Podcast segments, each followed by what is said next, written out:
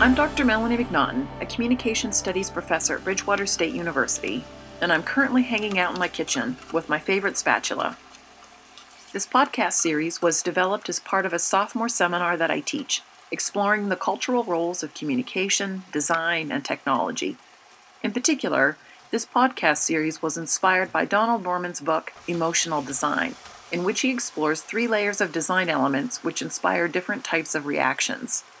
Visceral aspects of an object are connected to our knee jerk responses to an object's appearance. The behavioral aspects of an object's design are tied to the pleasure or effectiveness of using the object. And finally, the reflective layer of design is found in the kinds of stories or intellectual rationalizations we have for an object. For example, does it boost our ego, or is it the sensible choice? One of the things I like about this book is the way Norman explores the rhetoric of design, the why and how we're compelled by the objects that surround us. As a rhetorical scholar, someone who studies persuasive communication, I'm fascinated by the ways in which we're influenced by material things and what aspects of these things we find compelling. Why do we love or hate everyday things? And how do these things impact our daily lives and our sense of identity?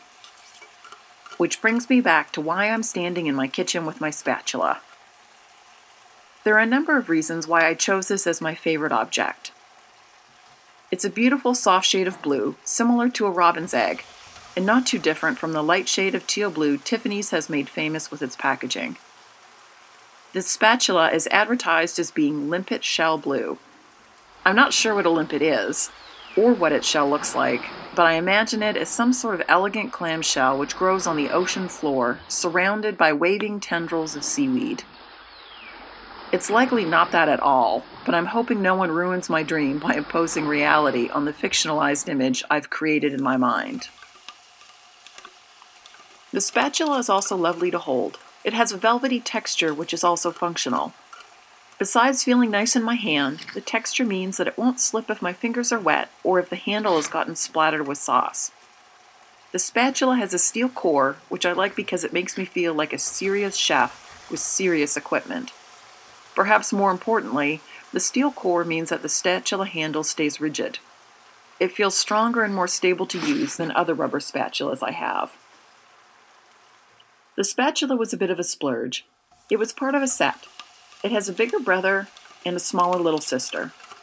Though spending $20 on a spatula set isn't going to break the bank, when I have perfectly good spatulas, it seemed a bit unnecessary. Of course, unnecessary is exactly the kind of things birthday gifts are for, and when my mother asked what I wanted for my birthday, I suggested the spatula set.